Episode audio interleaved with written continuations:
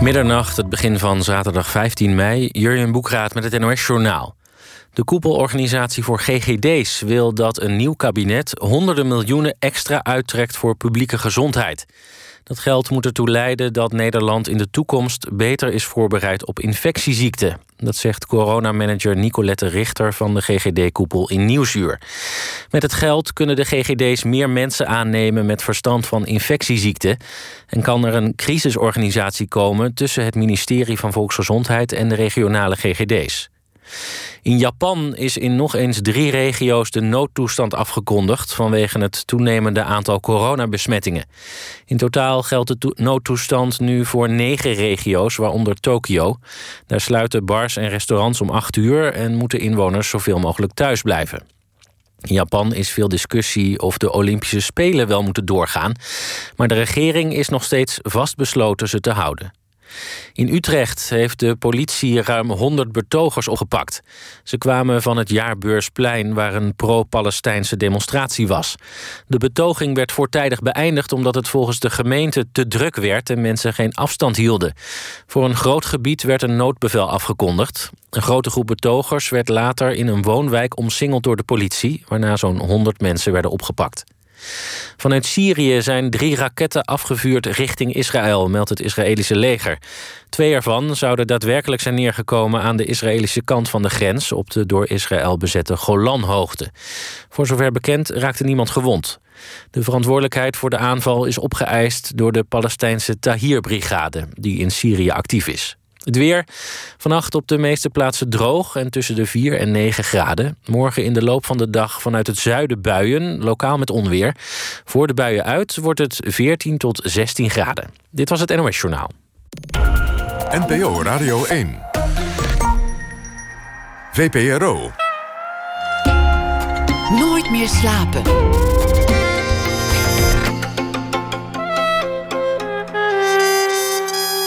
Met Lotje IJzermans. Mijn gast van vanavond is muzikant en zangeres Christien Oele, die opereert onder de naam VanWyck. Ze maakte altijd al muziek, maar echt haar eigen koers varen, dat doet ze pas sinds een jaar of vijf. Ze gaf haar baan als historica eraan om eindelijk fulltime voor haar eigen muziek te kiezen. Het was erop of eronder. En het tekent Oele, die nogal intuïtief te werk gaat, maar daarover later meer. Ze besloot ook maar meteen om alles in eigen hand te houden, eigen platenlabel, eigen management, eigen boekingen. En het eerste album, An Average Woman uit tweeduizend achttien, werd lovend ontvangen. In Nederland en ver daarbuiten. En ook haar tweede, Molten Rock, ontving een jaar later niets dan lof. Haar folky sound is donker, warm, melancholiek, broeierig en intiem. En wordt wel eens vergeleken met Leonard Cohen. Vlak voor de eerste lockdown stonden er nieuwe plaatopnamen gepland. Er zouden strijkers aan te pas komen en blazers. Maar ja, we zaten opeens allemaal thuis. En dus maakten ze een heel ander derde album met simpel opgenomen kleine liedjes. Dat God is in the Detour heet. En dat album staat sinds oktober op Spotify, waar het al meer dan een miljoen keer gestreamd is. En sinds gisteren is het uit op vinyl en dat is feestelijk. Verder is er ook een nieuwe single en een nieuwe video die in première gaat op het Engelse blog Americana U K. Christien Oele is negenenveertig, getrouwd, moeder van twee bijna volwassen kinderen. En ze woont in Amsterdam. Zo leuk dat je er bent, Christien. Ja, echt, ik heb er zin in. Uh, we hebben elkaar één keer eerder gesproken in uh, de podcast Psycho Candy. Dat is alweer twee jaar geleden. Uh, maar over de nieuwste muziek hebben we nog niet uh, gepraat, of anderhalf jaar geleden. Uh, God is in the Detour heet je plaat. Ja. Um, hoe zou je dat vertalen? Um, uh, God is in... ja, niet letterlijk, maar ik bedoel, welke lading dekt dat? Oh, um, ja, nou, voor mij... Het slaat natuurlijk een beetje... Je hebt zo'n uitspraak, God is in the detail. Mm-hmm. Uh, waar ik het dan altijd niet mee eens ben. Maar... Um, um, Ja, het slaat voor mij slaat het op verschillende dingen. Maar ten eerste is dat mensen um, uh, uh, natuurlijk zoeken om met controle hun leven te leiden. Of ja. bepaalde plannen uitstippelen van oh, ik ga dit doen en dat doen. En um, hetzelfde bijvoorbeeld als je op vakantie gaat, dan heb je mensen die plannen dan heel erg van we gaan dit en dat doen. En mijn ervaring is ge- eigenlijk altijd geweest dat op het moment dat je van die plannen afwijkt, dat dan de spannende dingen gebeuren of dat dan de leuke dingen gebeuren. Precies, dan kom je God tegen als je dat, een omweg maakt. Ja, ja dus daar... Uh, ja. Daar gaat het over. Ja, laatst had iemand iets geschreven wat ik ook wel weer heel mooi vond. Die, ze, die zei, die had iets geschreven over dat... Uh, voor hem betekent zoiets als dat uh, God de schepping een beetje in de steek had gelaten. En dat, dat, uh, dat zo had ik hem zelf niet bedacht, maar dacht, dat vond ik ook wel mooi. Had ook gekund.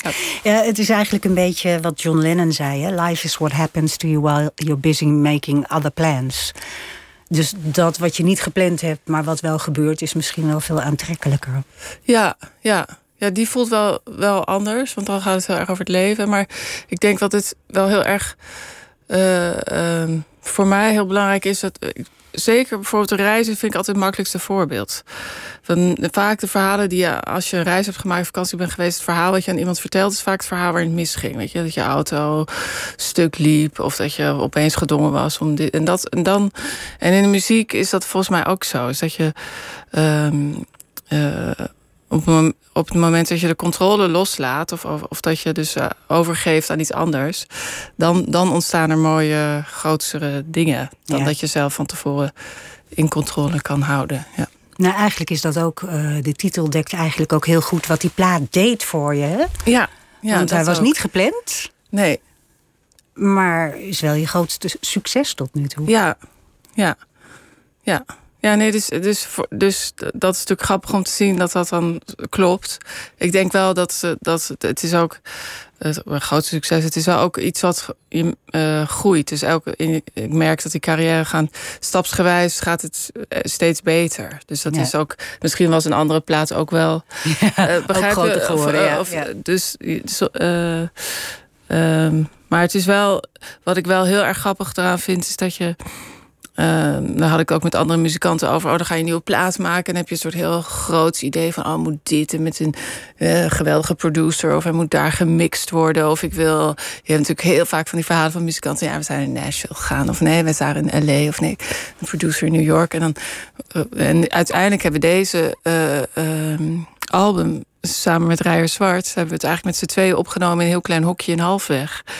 En... Um, En zonder die grote studio's en zonder heel veel muzikanten... maar gewoon heel puur de liedjes en wij met z'n tweeën. Ja, ik, we gaan een liedje draaien al oh, heel snel ja. in dit uur... omdat ik uh, graag wil dat de mensen weten hoe jouw muziek klinkt. Um, en dat is ook een, een liedje wat je eigenlijk... Het, het stond half april op Spotify, maar je hebt ja. het vijf januari pas geschreven. Ja. Dus dat is een hele uh, korte tijd. Hoe, ja. hoe, hoe is dat liedje uh, ontstaan? Nou, dat hoort eigenlijk bij een nieuwe plaat. De vierde plaat die ik uh, aan het schrijven ben. Of dus, uh, en die ik nu wel afgeschreven heb, denk ik. En um, um, dus ik was inderdaad weer naar uh, Zeeland vertrokken. Wat ik vaak doe als ik ga schrijven. En dan uh, zat daar in het huisje. En, en ik had een ander nummer geschreven. Dus dat, dat, die nieuwe plaat speelt zich eigenlijk op een andere plek af. Een beetje op een, op, in, op een mythische plek. Een niet bestaande plek. Een eiland... Uh, waar vreemde mensen wonen... waar bepaalde personages uit mijn liedjes ook weer terugkeren... maar in een andere vorm. En, um, uh, en ik dacht eerst dat dit nummer... een soort het sluitstuk zou zijn van dat plaat. Maar toen, uh, nu is het meer een soort opening geworden. Dus dat, ik denk dat het... Ik zocht heel erg, omdat ik me zo gevangen voelde... in die lockdown en in het... Uh, heet het maar in je eigen cirkeltje. Dus ik, in, ik had opeens die muziek nodig op een andere manier. Want ik, had, ik wilde zo graag in een, op een andere plek zijn of een andere wereld creëren. En heel vaak als ik dan met die liedjes of worstel met iets... dan vraag ik eigenlijk aan zo'n liedje van... Wat, wat zou ik nou het liefst willen van dit liedje? Weet je? Of wat zou ik nou willen horen als je verdrietig bent? Wat zou ik iemand nou tegen mij moeten zeggen op dit moment? En toen wilde ik eigenlijk liefst iemand die mij mee zou nemen... uit deze realiteit en me naar een soort mythische eiland brengt. En dat is Anakin P. geworden. Laten we even luisteren.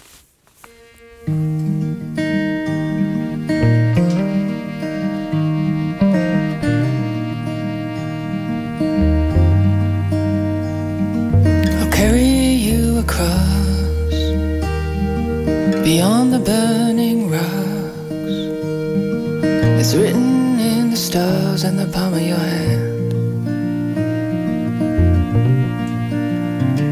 and it's a merrymaker's ride, the ferry through the night. You can leave your boots ashore, you don't need them anymore.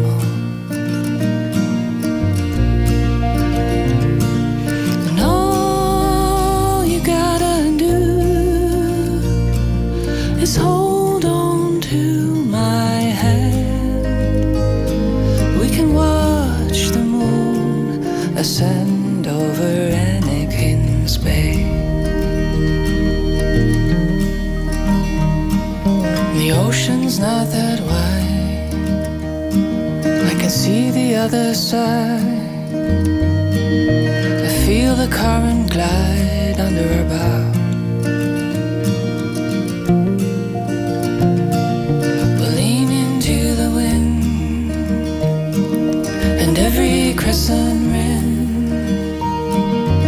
Every coming down will carry us on. And all you gotta do is hold on to my hand, and we can watch the moon ascend over Anakin's Bay.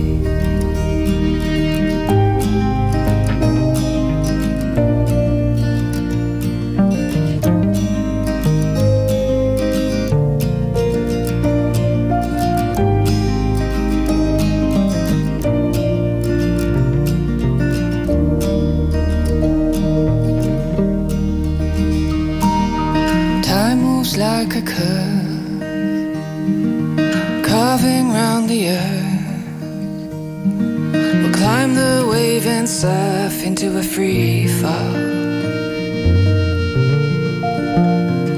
And as we dive into the dark, and every atom sparks, and every second bends so we can begin again.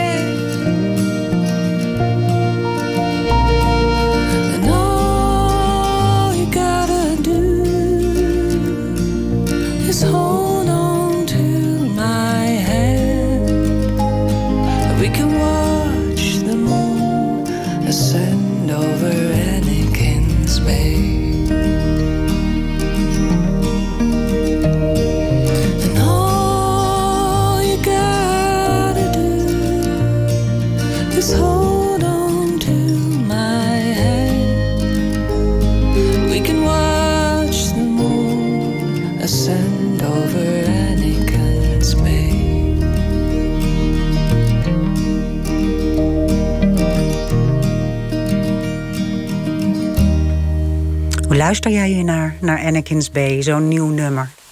Nou, ja, ik vond het heel bijzonder, want het klinkt hier heel mooi. En ik had het al een tijdje niet gehoord. En eigenlijk, hoe ik luister nu, met heel veel liefde voor Reijer. Reijer Zwart. Die, want ik, dat... dat is degene die de arrangementen verzorgt voor jouw muziek, ja, hè? En eigenlijk alle speelt. Instrumenten die speelt. Ik speel dan basisgitaar en hij speelt. En omdat hij ook... Want ik stuur hem dan heel vaak demo's. Heel vaak, want ik schrijf heel veel. En, en bij deze had hij meteen zoiets... oh, die gaan we nu opnemen. En ik had zo, ja, maar ik heb die pas geschreven... en ik wist eigenlijk nog niet zo goed wat het betekende. En ik wist eigenlijk ook niet wat Anakin's Bay was. En, maar hij vond het zo mooi dat we het eigenlijk meteen zijn op gaan nemen. Dus toen, dat is eigenlijk het enige liedje dat ik dan soort... binnen een week nadat ik het geschreven had... heb opgenomen. Maar als ik het dan nu zo hoor, dan denk ik... oh ja, het, het, dat, wat, speelt, wat speelt hij dat mooi. En dan begrijp ik ook weer heel goed... wat hij doet of zoiets. Dus dat... Ja, en hoeveel je aan hem hebt. Ja. Laten we het even hebben over songschrijven. Want ja. um, ik, ik uh, heb nog nooit in mijn leven een song geschreven. En ik ben daar heel erg door geïntrigeerd... wat er toch gebeurt met mensen die een, een liedje horen. Want hoe werkt dat bij jou, een songschrijven? Um, ja, um, ja, het is... Het is ja, ja, Nick Cave heeft zo mooi, hè, van een mooie quote van... Songs are not inside of you trying to get out. Rather they're outside of you trying to get in. Ja, wat, wat zeg het nog eens in het Nederlands. Nou, dat liedje is dus niet soort in je zitten... en dat je ze eruit moet worstelen. Maar meer dat ze buiten je bestaan... en dat je soort open moet staan, dat ze bij je naar binnen kunnen komen. Ja. Wat een hele andere opvatting is. Maar het voelt inderdaad wel altijd, en nu herken ik het beter, maar het voelt wel altijd alsof er een stukje van de werkelijkheid losscheurt of zoiets. Op het moment dat je dan echt een, een, een dat er echt een goed idee aankomt. Um, ja, misschien moet ik het omdraaien, maar het is zo, als ik ga, nu ga zitten en zeg ik wil nu een liedje schrijven daar en daarover, dan, dan, dan kan ik dat wel. Maar dan blijft het altijd zo'n soort vijfenzeventig procent liedje.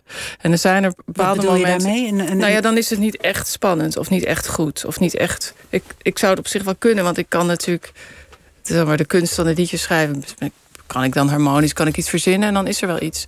Maar er zijn bepaalde momenten dat, je, dat het echt een soort Uh, elektrische vonk is bijna, die je bijna fysiek voelt. En ik zie het ook bijna altijd. Dus dan krijg je dan meteen een soort beeld. En dan is het iets wat groter is dan jezelf. Dus dan ontstijgt het uh, je eigen... Uh, en dan is het toch heel vaak alsof dat liedje je wordt aangereikt. En dat je het eigenlijk... Heel vaak heb ik gewoon het gevoel dat ik met mijn pen... dan erachteraan, dat ik dan nog snel genoeg bij moet houden. Ja, je zegt een heleboel dingen die voor ons gewone stervelingen... die geen liedjes uit de lucht kunnen plukken... heel erg intrigerend zijn, maar ook heel mysterieus. Want um, je moet natuurlijk wel in een, in een staat komen... Uh, waarin je zo'n liedje kan ontvangen. Hè? Als het ja. inderdaad zo is dat liedjes buiten, buiten ons uh, rondzweven... Ja. En, en de inspiratie zorgt dat je ze kan pakken... Ja. Mij overkomt het niet. Nee, nee, dus natuurlijk is het ook maar het, het is ook maar de helft van het verhaal, denk ik. Want de andere helft is natuurlijk dat ik mijn hele leven heel erg veel van muziek heb gehouden en heel veel heb gespeeld. Ik ook, maar toch. Ja, oké, okay, ik heb dan ja, ja, en en dat ik, uh, um, uh, de, nee, ik bedoel dat er dat je wel een soort basis opbouwt, een basis aan ja, kennis en een basis aan spelen. Kijk, als ik geen gitaar in mijn handen heb, dan komt er ook minder snel een liedje. Het is niet dat ik, en. Um, Maar het is wel zo dat op dat is misschien dat, dat, dat is misschien wat makkelijker. Dat volgens mij worden de liedjes komen ze uit je onderbewuste. Dus het is niet je bewuste brein die dat liedjes zit te smeden. Maar het, de, er is in je, on, je onderbewuste. Je hebt zo'n boek van Ab Dijkshuis of het bewuste onderbewuste, geloof ik. Ik weet niet of ik de naam. Uh, psychologie. Ja, ja, en toen dacht ik, oh ja, dat gaat over muziek. Gaat dat heel, dus je onderbewuste kan veel meer en kan veel meer verbindingen leggen, heeft een veel grotere denkkracht. Dus ik denk dat ze daar die liedjes ontstaan. Je hebt ook en wel eens dan, een liedje gedroomd, toch? Dus ik dat heb ook, is ook je onbewuste. Ja, onbewuste. Ja, dus ik denk dat het daar. En je moet dus een manier vinden waarop je daarbij kan.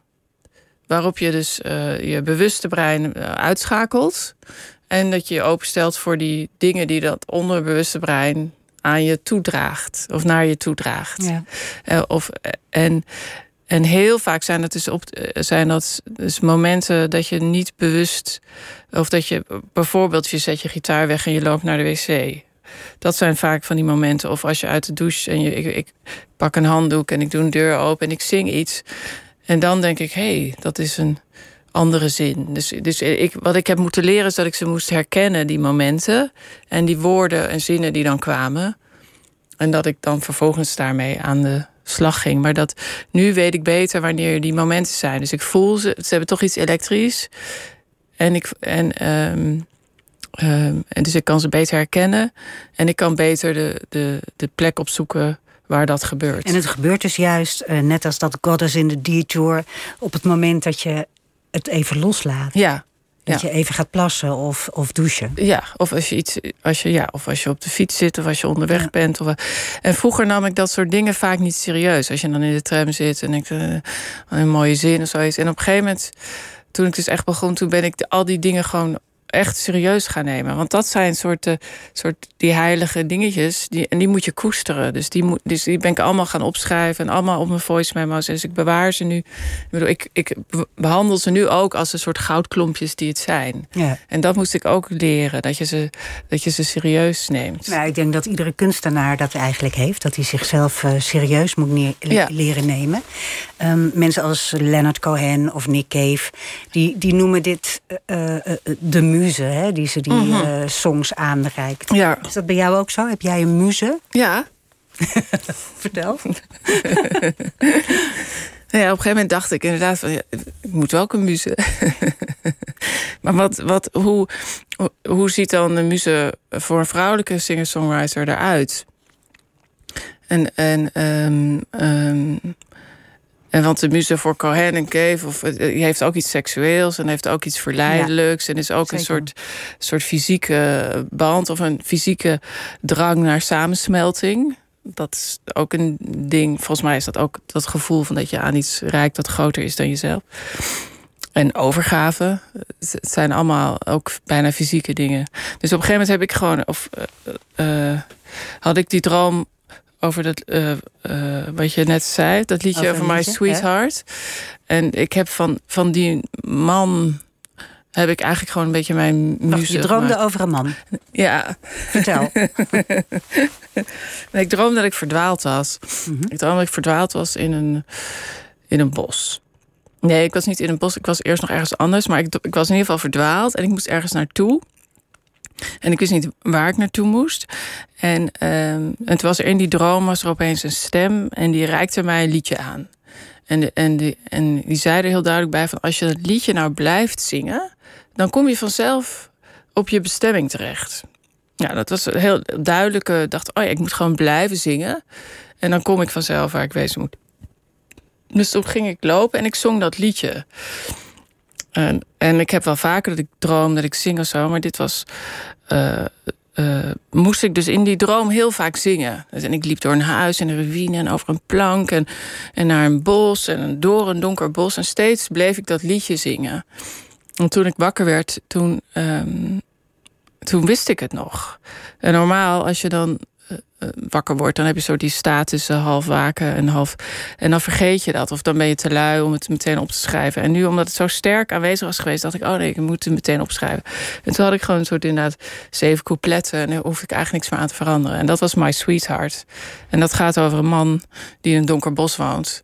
En over een meisje wat steeds naar hem toe wil... En, en iedereen zegt dat ze niet moet gaan en dat het gevaarlijk is... en dat ze die man niet kan vertrouwen. Maar toch wil ze heel graag en toch gaat ze. En toch blijft ze hem opzoeken. En, en, um, uh, en toen dacht ik, oh, hij, hij, is, hij is dan mijn muze. Of, en, maar muze vind ik dan een moeilijk woord. Maar hij is die donkere man in dat bos waar ik steeds naartoe wil. En die, die je heel veel geeft, maar dat... wat ook een soort gevaar in zit. En ja, ook precies, een soort... want hij heeft een, ook een gun, ja, hè, in, in, in een pistool of een geweer, wat moet je zeggen. Dus het is, het is niet een, een, een makkelijke man die jou, uh, die jou uh, uh, ja, wat zou ik zeggen, beschermt of zo. Nee, nee, nee. Nee, hij is meer van het avontuur. En de wilde vrijheid. Nee, ja, maar dit, ik, volgens mij is dat omdat er iets op het spel moet staan. Want als er niks op het spel staat, dan is het ook niet spannend. Het klinkt ook als een, als een kweeste, hè? Je, je zal je bestemming vinden als je door het donkere ja. bos alle hindernissen overwint. Als ja. je maar blijft zingen. Ja, ja. En, en op die manier is zingen voor jou eigenlijk dus blijkbaar meer een middel dan een doel. Nou, kijk, dat was die droom, hè. Dus ik weet niet of dat, of, of ik, of, uh, of, uh, uh, of, of, of dat de waarheid is voor mij, of het een middel of een doel. Dat weet ik niet, maar ik weet wel dat die man me heel erg intrigeert. En ik heb dan nog een plaat op, op de eerste album staat ook Listen to Your Breathe, dat gaat er ook over. En dan op de tweede plaats staan er ook weer nummers over. Dus ik vind dat spel, dus het en over nu, diezelfde man. Steeds. Over diezelfde man. En ik vind dat heel spannend. Dus ik wil dat wel soort blijven. Uh, de tweede plaats staat Be It To The End. Ja. En, ja. Dus uh, op jouw platen komt steeds een man met een uh, pistool of een geweer voor... die in een donker bos woont, die jouw muze is. Het is een soort feuilleton eigenlijk, ja. In muziek. Ja, nou ja, of, of uh, misschien staat hij meer voor de onbekende. Dus het voor het, het jezelf durven overgeven aan het onbekende. En dat is muziek ook. Of dat is ook schrijven voor mij. Dus dat je jezelf durft over te geven. En elke keer weer moet je jezelf overgeven aan, aan, aan, uh, uh, aan iets wat je niet kan controleren. Want dat is best wel eng. Dus elke keer op een podium staan is ook best wel eng. En als je je niet volledig overgeeft, dan gebeurt er sowieso niks. En als je je wel volledig overgeeft, dan kan je ook heel hard vallen. Of je kan ook heel hard... Uh, uh, dus dat is best... Uh, uh, Uh, eng.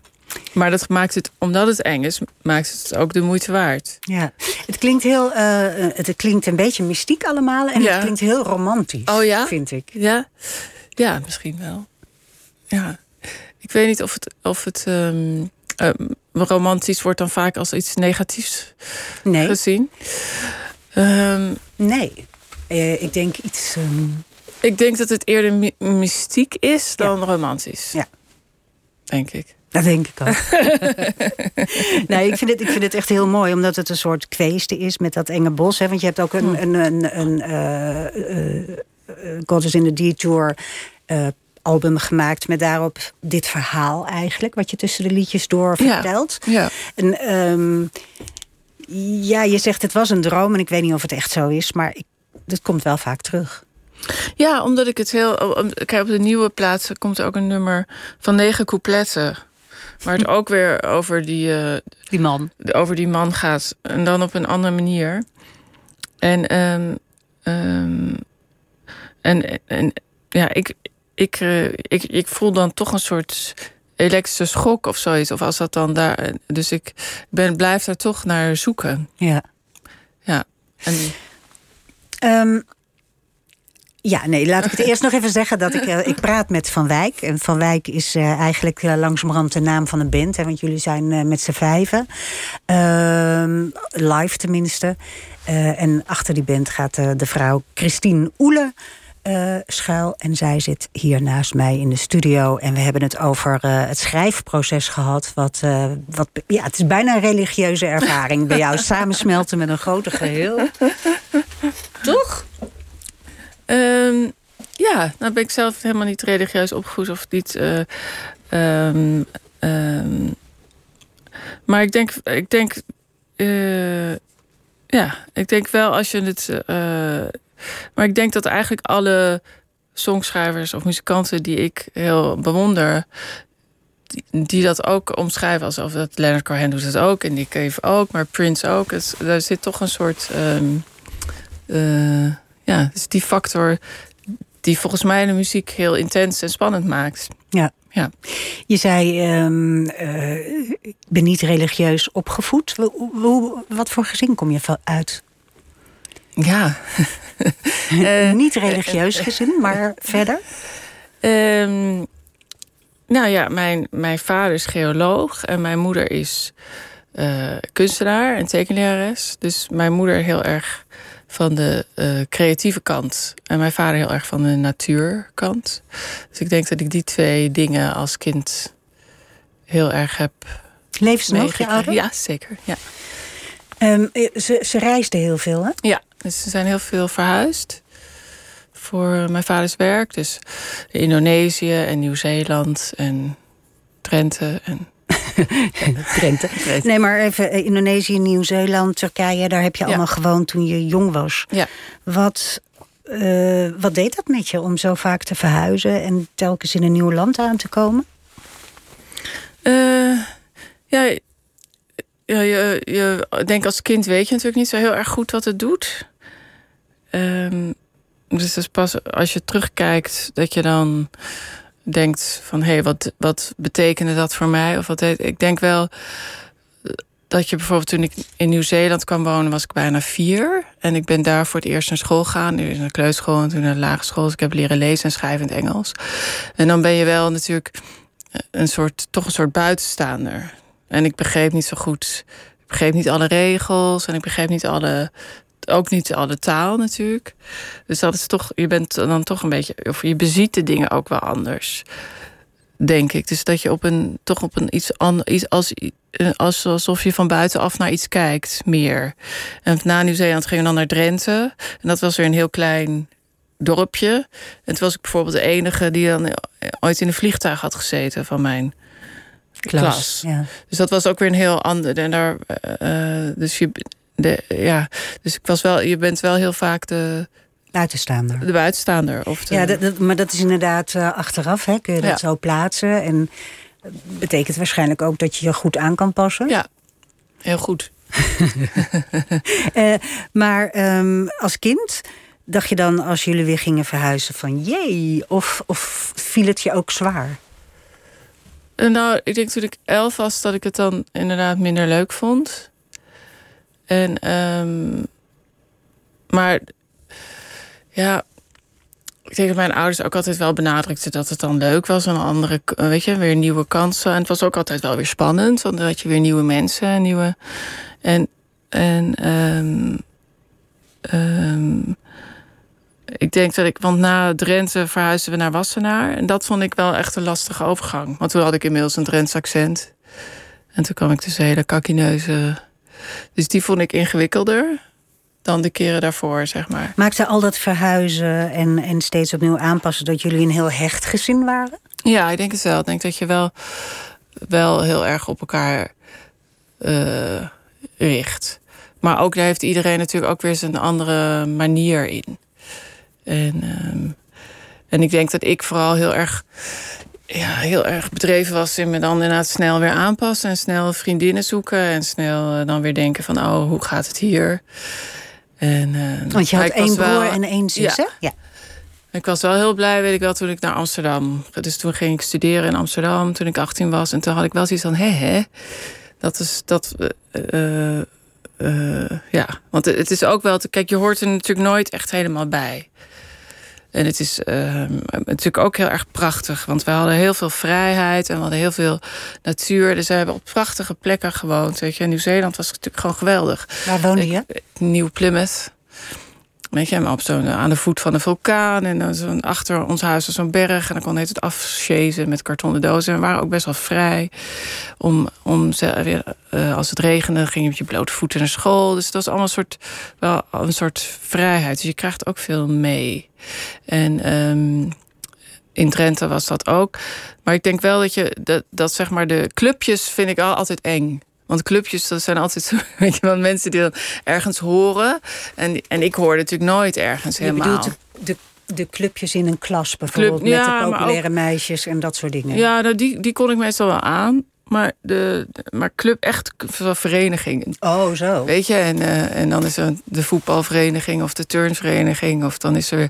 Of, uh, en ik, in het begin met de muziek had ik het ook wel. Dat we van, oh, dat is, die zitten bij dat label. Of die zijn, dat zijn allemaal soort clubjes waar ik dan. Mijn, mijn default position is altijd van, oh, daar hoor ik dus niet bij. Dus, want het is een club. Want, het is, ja. Want zij kennen elkaar al veel langer, zoiets. Ja. Dus, je, ja. dus op die manier ben je... Ja. Maar daardoor ben je denk ik wel opmerkzamer. Dus ik denk wel dat ik opmerkzamer ben met hoe mensen met elkaar omgaan en wat ze tegen elkaar zeggen. En, en wat dat, ze juist niet tegen elkaar zeggen. Wat ze niet tegen elkaar zeggen, hoe ze zich kleden. Daar, en ik, dus daar let ik wel heel erg op, ja. Wat, was was uh, muziek een factor in, in jullie huishouden? In al die verschillende landen? Nee, niet heel. Ik bedoel, mijn moeder is heel muzikaal. Maar er was weinig muziek in huis dat ze, dat ze er naar luisterden of zo. Dus ik denk dat ze twee platen hadden, zoiets. Dus er werd niet heel veel geluisterd naar muziek. Maar mijn moeder die heeft heel veel ritme en die kan heel. Die, en die zong wel altijd. Dus ik denk dat ik heel veel liedjes heb ik echt gewoon geleerd. Omdat mijn moeder ze altijd zong. Dus er waren heel veel Harry Belafonte liedjes, maar ook Astrid Huberto. Dus ze was eigenlijk altijd aan het zingen. Dus ik, en kon daar altijd ook heel mooi mee bewegen. Dus die, die, uh, die, uh, dat zit er wel. Die muzikaliteit zat er wel soort in. Maar die werd niet. En er was ook een piano. Maar zij speelde ook wel piano. Maar het was niet zoals ik heel veel van mijn medemuzikanten dan uh, ouders hadden met heel veel platen en collecties en concerten, dat was allemaal niet. Nee. Wat was dan uh, zeg maar een beetje de kern van jullie gezin? Kern van ons gezin? Ja, weet ik veel. Bij ons, bij, bij mij thuis werd heel veel muziek gedraaid, ja. en, en heel veel spelletjes gedaan. Ja. Dat zijn een beetje zo van die kerndingetjes, ja, van zo'n gezin. Ja, ik denk bij ons toch wel buiten zijn. Ja, de natuur. De natuur, denk ik. Veel ja. buiten zijn. Komt ook veel voor in je werk, hè, die natuur. Ja, ja. Ja. Ja, echt een grote rol. En, ja. en dan ook een soort niet-Nederlandse natuur. Ja. Toch? Het gaat nooit over een weiland of een polder. Het was altijd een, een mooi donker bos en een berg en een ja. op hol geslagen rivier en allemaal dat soort dingen. Ja. Maar je bent wel uh, muziek gaan maken, want je kon goed rappen als kind. Als, als, uh, als, als jongvolwassene, ja. pardon. Ja, ja. Ja, nee, dus ik ben wel... bedoel, op middelbare school ben ik helemaal geen... Uh, zat ik niet in bandjes of zo. Ik speelde wel piano en een beetje gitaar, maar dat deed ik wel heel erg voor mezelf. En, uh, maar toen was je ik, verlegen? Uh, Ja, ik denk wel op een bepaalde manier verlegen. Of niet, in ieder geval niet heel erg op de voorgrond. Uh, ja, ik denk het wel, ja. Maar uh, die eerste band waarin je zat... Ja, toen was ik rapper, ja, toen was ik niet meer verlegen. Toen was je achttien, negentien? Nee, uh, tweeëntwintig denk ik, zoiets. Ja, nee, dus ik studeerde in Amsterdam en toen... Uh, en ik studeerde geschiedenis en dat vond ik best wel aardig, leuk. En het was natuurlijk ook een soort brede studie. En dan was op een gegeven moment dat ik wel zoiets had van... maar wat wil ik nou eigenlijk echt? Want ik deed dan wel braaf die tentamens. Maar, en toen dacht ik, ja, eigenlijk wil ik echt muziek maken. En um, zo had ik zo'n Atari-computer en daar ging ik dan muziek mee programmeren. En, en, en ik dacht altijd van dat ik niet kon zingen. En toen bleek het eigenlijk meer als... een soort geintje dat ik kon rappen. Dus toen stond veel... Ik luisterde veel naar hiphop en dan zat ik op een gegeven moment mee te, mee te rappen. En dacht ik... Hè, dit, dit, Wat, wa, dit. Wie waren je helden in de hiphop? Ja, had ik echt helden. Nou, je leert, je leert niet als Nederlands meisje vanzelf rappen. Je rapt met iemand mee of ja, je ja, luistert ernaar. Ja, ja, nou, het was een beetje die jazzdance tijd. Dus je had Gangstar en The Far Side en A Tribe Called Quest. Een beetje die, die hoek. De La Soul. Ja, die vond ik geloof ik saai. Of commercieel of zo. Ik weet niet. Oh ja, en uh, Cherry vond ik ook leuk. Oh ja, en Michelle Nendego Ocello. Daar heb ik ook nog mee gesproken. Dus dat is ook een beetje een soort lyrische rap wel. Toch? Ja, want je, je ging altijd naar een speciaal café in Amsterdam... waar al die hiphoppetjes hingen. Uh, Café de Duivel, zat, ja, daar zat ik. Ja. Dus op een gegeven moment, daar gingen we wel vaak... Jack Daniels met ijs drinken. En, en toen raakte ik aan de praat... of dan, dan eindigde zo'n avond heel vaak bij iemand thuis. En dan, zat iedereen, dan ging er een beat op en dan ging iedereen daar overheen freestylen. En dan ging ik op een gegeven moment meedoen. En, en dat vond, vond het natuurlijk allemaal heel leuk, zo'n meisje die dat dan, dan ook doet. Ja. En toen kwam je in de band terecht. En toen, ja, en toen was ik een feestje en had, er was iemand... En die had, dat, ja, en die had net een plaatcontract. En, en ze zochten nog een rapper. En toen zei ik, nou, ik kan rappen. En toen zei ze, nou, kom maar langs. En toen moest ik twee nummers in rappen. En toen stond ik op die plaat. En, en toen kon ik, omdat ik ook piano kon spelen... vroeg ze of ik meeging op tournee. Uh, en dan was ik zo'n tweede keyboardspeler. En met zangeres was er. En dan, zeg maar...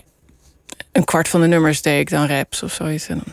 Hit the Boom heette ja. dat bandje. Ja. En ja, de, ik neem aan dat je in die tijd toch geen buitenstaander of verlegen meisje meer was. Nee, nee, nee, nee. Nee, maar dat was. Nee. Nee, nee, zeker niet. Nee, nee. Maar dat was natuurlijk. Het was ook. Ik, misschien was dat wel wat hiphop mij gaf. Dat was ook een soort pose. En het was ook heel, het was heel stoer. En ik kon heel goed dansen. En ik had zo'n lage broek aan, een kort topje. En ik, en ik vond het heel makkelijk. En het was ook wel zo dat ik dan op dat. Uh, toen ik dan op dat podium stond, had ik echt zoiets van... oh, nou, dit is de bedoeling, weet je. En dat vond ik... Dus dat ging me heel goed af. En het was ook... Uh, ja, we hadden ook een... Uh, uh, gewoon best wel een grote to- tournee. Volgens mij speelden wij wel honderd keer per jaar of zo, weet je. We hadden veel optredens, we hadden een goede manager. En dat was allemaal dingen waar ik me niks voor hoefde te doen... want dat was er allemaal al.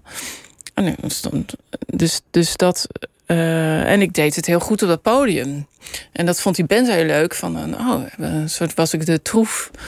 Uh, ik, kon, ik denk dat vooral dat dansen. En het, en dus, dus die... die uh, ja, dat, dat was, dat was uh, leuk. Ja, dus dat heeft je echt eigenlijk richting de muziek gebracht. Ja. Maar het was natuurlijk niet jouw muziek. Nou, ja, soms... Uh, Het is een beetje funky, jazzy. Ik heb ja, het ja okay, het is heel anders dan wat ik nu doe. Maar als soms dan luister ik... Soms denk ik wel... Ja, maar op het podium was ik wel op zoek naar hetzelfde. Want je bent toch namelijk vervoering of zoiets. Oh, wat een heerlijk dan, woord, vervoering. Ja, maar dat had ja. wel als je dan zo daar volledig in opgaan. En, opgaan, en toen was het natuurlijk heel erg. Dan moest de groove en moest dan. Maar dan had je ook een soort. En een soort losheid ook. Want er zat ook heel veel improvisatie. En dat was ook een soort overgeven aan een moment. En, en, en dat. Uh, dus dat, dat vond ik echt wel heel erg uh, leuk daarvan. En, um, en het is wel zo, omdat ik daar. daar dat, het was wel een soort. Eindig verhaal voor mij. Op een gegeven moment dacht ik, oké, okay, ja, nou dit soort trucje, dat kan ik dan nu wel. En dus er zat niet heel veel uitdaging op een gegeven moment in. En toen ben ik een keer een liedje gaan zingen op zo'n trip-hopavond, dat ik dan zelf geschreven had. En, en toen, dat, dat raakte mij veel dieper en het raakte het publiek veel dieper. Dacht ik, oh, dit is eigenlijk wel spannender. Ja, dus op die manier groeide, groeide je eigenlijk richting ja. je eigen muziek. Je ja. studeerde geschiedenis, ja. vrouwenstudies. Um, je, je kreeg een baan, je ging schrijven voor expo- over exposities ja. in de kunst. En uh, uh, je, je trouwt, je krijgt kinderen, je bent over de veertig. Ja. En opeens denk je, ik ga er gewoon helemaal voor. Ja. Ik stop met mijn baan, ja. ik ga voor die muziek. Wat, ja. wat heeft dat teweeggebracht?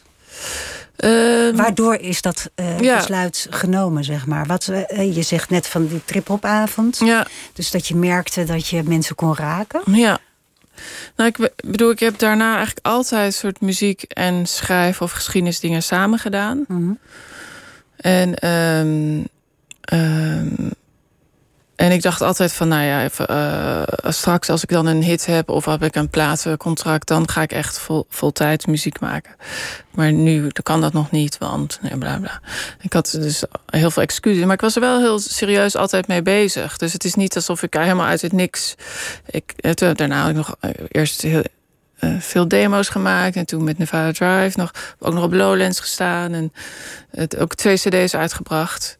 En... Um, Maar ik denk dat ik wel moeite had om echt uh, op de voorgrond te treden. Want Hit the Boom was eigenlijk ook iemand anders een band. En Vader Drive was ook weer een ander. En, en op een gegeven moment uh, dacht ik van ja, maar ik, ik, als ik dit wil doen, dan moet ik eigenlijk uh, dit volledig doen. En moet ik ook zelf durven zeggen, dit is wat ik wil maken en dit is wat ik wil doen. Um, het is niet helemaal het, het, het hele verhaal, maar wat, want...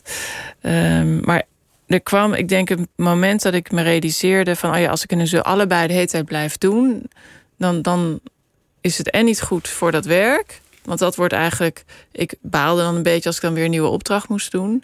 Want ik wilde liever muziek maken. Weet je, en, en ik had eigenlijk ook geen echte ambitie in dat Uh, werk, maar wel in de muziek. Maar ik kan me, ik kan ja. me zo goed voorstellen dat je denkt van... Um, nou, ik heb een hele leuke baan en ik heb een gezin... Ja. en er moet brood op tafel. Ja. Dus uh, als ik ooit een, uh, een hit krijg of zo... Ja. of uh, weet ik veel, dan, dan, dan stop ik met werken. En ja. dan, hè? Dat lijkt mij een logische ja. gedachte. Ja. Maar uh, uh, uh, jij hebt gezegd, nee, het werkt andersom. En ik denk ook dat het heel vaak andersom werkt. Ja. Dat je toch eerst zelf die knop om moet zetten... Ja. om ruimte te maken voor dat wat er kan komen. Ja, ja, ik dacht echt op een gegeven moment, nee, het moet andersom. Want je, anders komt, werkt het niet. Ja. En, dat, en dat is ook zo. En, ik, en ik, ik denk dat het ook wel kwam... dat ik dat gevoel natuurlijk altijd heel sterk in mij had. En dat blijkt nu ook, weet je. En dan denk ik, oh ja, het is niet voor niets dat ik dat zo sterk wilde... of zo sterk voelde. Want dat zat er natuurlijk al de hele tijd in. En dat borrelde en dat zocht een uitweg, weet je. En, dat, en, en ik moest gewoon moedig genoeg zijn om, um, om die stap te zetten... En, en, ook, uh, en, en je hebt allerlei redenen waarom je dat niet doet. Dan heb je dan inderdaad een soort verantwoordelijkheid... of je hebt kleine kinderen. Of, en, en, en op een gegeven moment dacht ik echt... ja, fuck al die dingen. Weet je, of fuck die van... Die, dit, um, ik, ik las laatst een interview met Saint Vincent... dat ze ook zei, ja, je moet geen plan B hebben. Dat is een Amer- Amerikaanse ja. zangeres, ja. Je, je moet geen plan B hebben, weet je. En dat, is, en dat is waar, denk ik. Je moet, als je het echt wil, dan moet je het echt doen. Ja. En dan ga je wel... Uh, uh, dan verzint je wel manieren om het allemaal bij elkaar te schrapen... maar dan staat alles in dienst daarvan. Ja. En dat was een hele bevrijdende beslissing. En vond je man dat een leuke beslissing? Uh, ja. Ja, die stond daar eigenlijk heel erg achter. Ja. En je vrienden, hadden dat niemand zoiets van... jij bent gek, je bent nu over de veertig... en nu ga je nog eens voor de muziek? Ja, er zeker waren vrienden die zich heel raar vonden. En ook muzikantvrienden. En ook, uh, die daar ook echt zoiets hadden van... Huh? Maar, de, maar uh, want het is nogal een berg die je op wil klimmen. En ik denk dat ik nu ook pas zie hoe hoog die berg is. En hoe, het, is, het is echt niet makkelijk om... om um, maar het geeft mij ontzettend veel voldoening. Dus, en ik weet heel erg zeker dat het, dit mijn weg is. Ja. En uh, dus daar brengt bestemming niks... in dat enge bos. Mijn bestemming bij die donkere man met dat geweer. Ja. Ja. We, we, we hebben het even gehad over, over, over uh, die, die muze, die man met dat geweer. De natuur komt heel veel in je teksten voor. Zijn er andere thema's waar, waarvan je denkt van ja, die komen steeds terug? Ja, die, ik, ik, ik zat er toevallig uh, vandaag over te denken... wat ik tracks voor het nieuwe album bezig was. En, en er zijn, zijn wel thema's die, of dingen die steeds terugkeren. Maar volgens mij, sterker nog, is het gewoon hetzelfde idee wat steeds op mijn deur blijft kloppen. Dus op de Molten Rock staat Make of Me. Wat eigenlijk gaat over hoe je in to, inpasbaar bent in verschillende vormen. Hoe je een soort shapeshifting bent. Een soort uh, Barbapapa. Mm, ja. En dat, daar staat nu weer, heb ik nu weer een nummer over geschreven. En denk ik, oh, dat is hetzelfde strand. Of het is hetzelfde lijntje wat zich dan weer aandient. Dus ik denk dat, die thema, dat er zeker thema's zijn die... Uh, die dan weer terugkomen. Ik, ik geloof dat ik je niet helemaal volg. Oh. Shapeshifting is een thema. Hebben we het dan over aanpassen? Of uh, waar, waar hebben we het over? uh, uh, nou, ja, nee, als je het natuurlijk... Uh, nee, misschien kan ik het niet goed uitleggen. Ik zal het de volgende keer... vast wel. Het ligt vast aan mij, maar ik wil het graag begrijpen. Ja, nee. Ik, nou, omdat ik het ook natuurlijk... Soms is het net alsof je dan... Uh, Uh, uh, van, van poëzie uh, literatuur moet maken of zo. Maar het is uh, uh, soms vo, vo, nou ja, vaak zie ik song, singer-songwriters of mensen op het podium eigenlijk elke keer hetzelfde liedje zingen. Je hebt elke keer een soort hetzelfde thema wat je vanuit een andere, keer, andere hoek benadert of wat op een, zich op een andere manier manifesteert. En, en uh, um, uh, de, dit, dit, dat nummer Make of Me, wat ik dus nu niet goed kan gaan uitleggen met Barbapapa nummer, vind ik eigenlijk wel een hele goeie. Maar dat gaat over een soort vloeibaar zijn of je aanpassen aan, of een soort meegaan in de stroom van, of dat dingen zich anders voordoen dan ze zijn. In de, en op de, uh, op de nieuwe plaat staat daar ook weer een andere. Een nummer op wat ik nog niet kan zeggen. Oké, okay, dus, dus dat is een thema, zeg maar, dat, ja. je, dat dingen niet zijn zoals ze zijn... en dat dingen ook een beetje vloeibaar zijn, ja. zeg maar. Ja. Oké, okay, dat snap ik. Ja. Uh, natuur, een soort van. De natuur is ook een thema. Um, verlies is ook een thema ja. in je songs. Ja. Um, je hebt een, een nummer geschreven voor een vriendin... die ja. onlangs overleden is. Ja. Is dat... een ander soort n- nummer dan een nummer over die man met dat geweer, zeg ja, maar. Zeker. Voelt dat ook anders? Ja, ja. ja dus ik, ik heb best wel veel uh, verdriet uh, meegemaakt in het leven. Dus mijn broer is overleden. En, en, um... Waaraan is je broer overleden? Hm? Waaraan is je broer overleden? Ja, waaraan vind ik altijd... Dat is een heel ingewikkeld, complex verhaal. Ja, als we hebben nog twaalf niet... minuten die gaan... hey, hallo. Zie ik daarachter. Nee, maar dus... dus er, um... Dus verdriet is zeker een heel groot thema. En hoe je omgaat met rouw en hoe je omgaat met uh, verlies. En, um, um, en, maar dat is, dat, is, dat is niet iets wat ik bewust opzoek. Ik vind dat eigenlijk heel erg jammer dat ik die nummers moet maken. Dus het is niet iets van dat ik denk, kom, ik ga weer een liedje maken nee, nee, over verlies. Nee, logisch. Dus, maar uh, dus, dus dat zijn nummers die zich ook aandienen. Ja. En die ook een soort functie hebben. Ja, ja, ja zeker. zeker. En, en bijvoorbeeld nu... Um, of eigenlijk God is in the Detour, de hele plaat... kwam eigenlijk ook doordat... Uh, nou, een vriendin van mij, Machtel Maris... Die, die, uh, die ook altijd mijn collega is geweest... Nou, die heel plotseling overleed aan het begin van de lockdown... aan een hele snel groeiende hersentumor. Met twee kinderen en midden in het leven. En... en, en uh, Uh, nou, en ik was daar zo, natuurlijk zo diep door uh, uh, geraakt. Uh, maar eigenlijk bij haar bijna nog meer ook... omdat zij wist dus dat ze zou overlijden. En ze heeft toen een soort afscheidsboodschap voor iedereen gemaakt. Of voor iedereen, voor haar vrienden. Een soort video. En uh, die was zo liefdevol... En zo krachtig en zo dankbaar voor het leven wat ze gehad had. Voor de liefde, voor haar kinderen. En, en de, dat was zo'n soort... Uh, ze had zo'n diepe kracht. En dat... Uh, ja, ik was echt blown away daarvan. Dat heeft mij ook echt wezenlijk, denk ik, voor altijd veranderd. En ik denk dat toch... Um, ze dat echt heeft meegegeven aan haar nabestaanden en aan haar dochters... en, en aan de mensen om haar heen. Dat ze echt tot in, het, tot in elke vezel van haar bestaan dankbaar was... voor, voor dat ze had mogen leven en dat ze de liefde had ontmoet. En uh, dat ze die vrienden had gehad. En het, natuurlijk was het leven niet makkelijk. Maar daar, daar sprak een zoon... Um, dus, dus dat verzette iets in mij. Of verzette, hoe zeg je dat? Scheurde... Um, En, en, en dus ik was daarvoor bezig met dat grote album. En toen had ik voor haar een nummer gemaakt.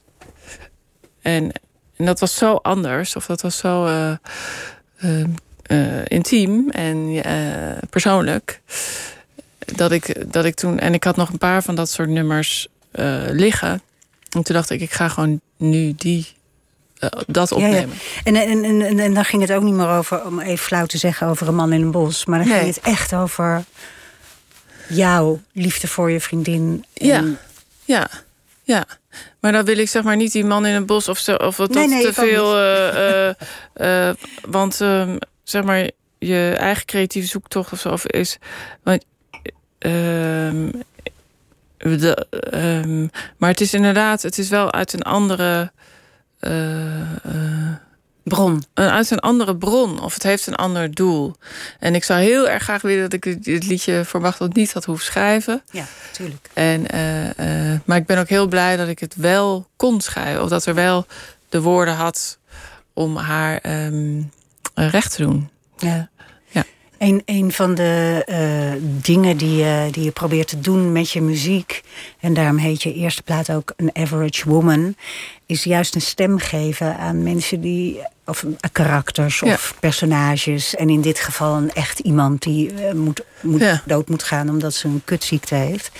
Um, maar je wil uh, de, de, de mensen die niet aan, aan de bak komen... die wil je een stem geven. Ja, ja. Waarom? Uh, Nou, ik denk dat dat ook komt omdat ik geschiedenis heb gestudeerd. Mm-hmm. En dat je dan...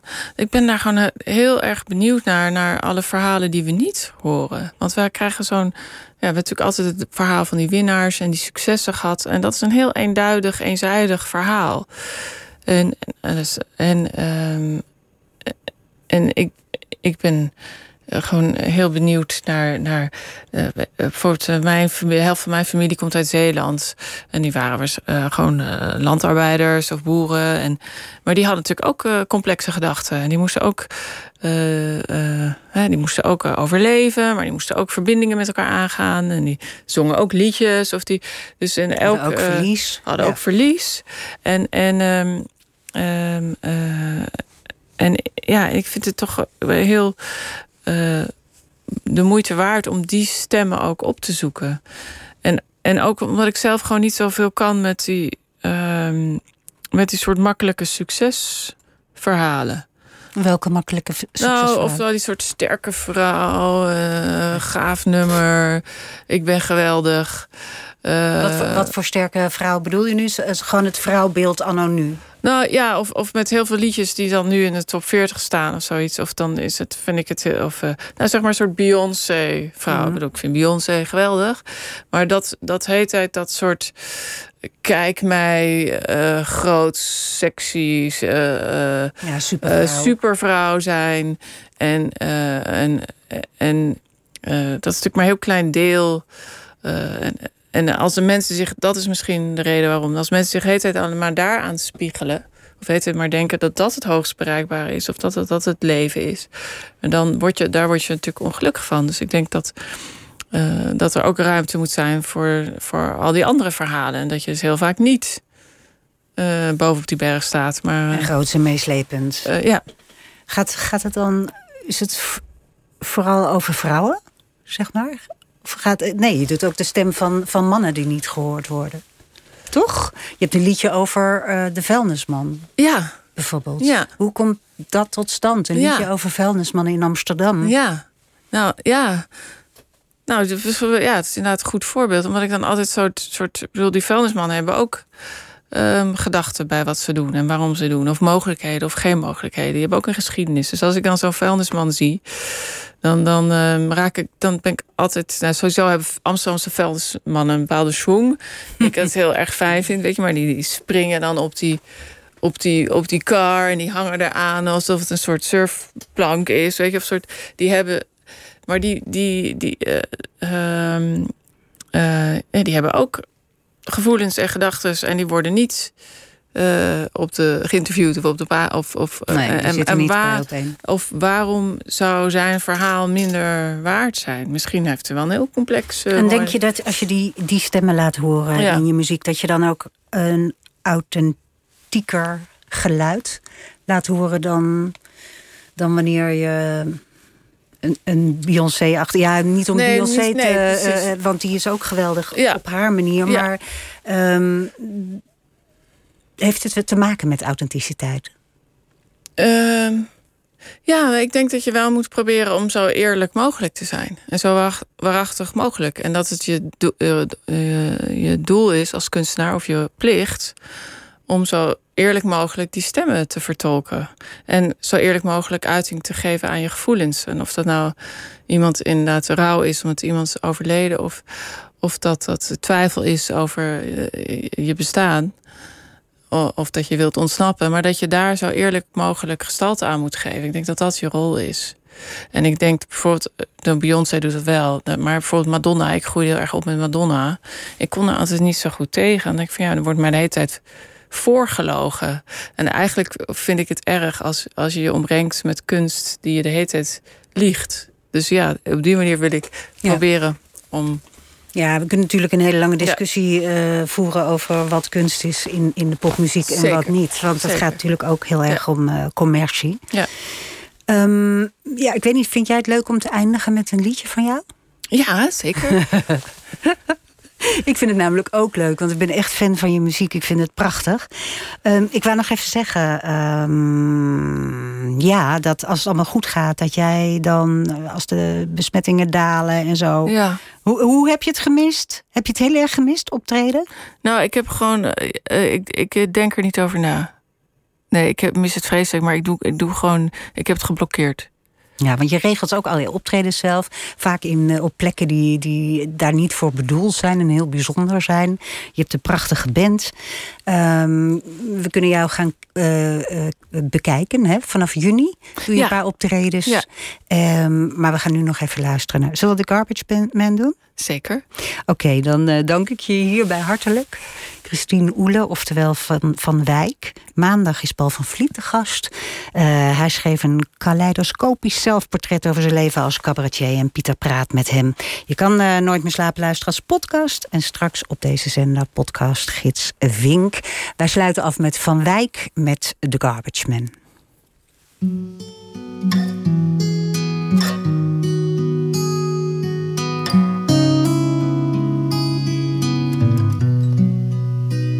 The light is red, the rain is soft, the pavement shines.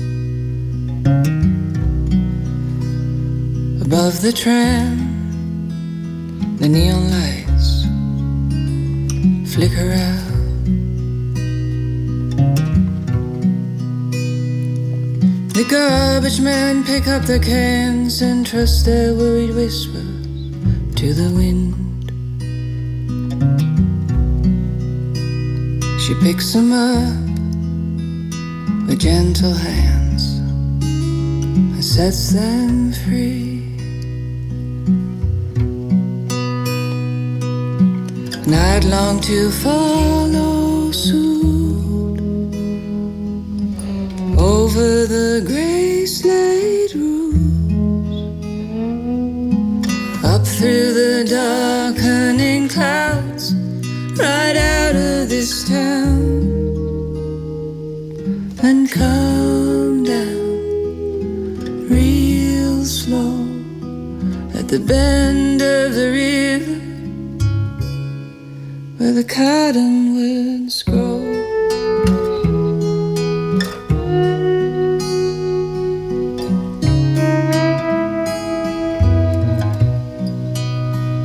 The light turns green, the cars pull up, a baby cries. Up in the trees, the parakeets screech loud and bright. The garbage men jump on again and ride the truck like it's an ocean wave. of endless blue, a stretched out hand to ease the way. And I'd like to follow soon over the grey slate roofs, up through the darkening clouds, right out of this town, and come down real slow. N P O Radio één.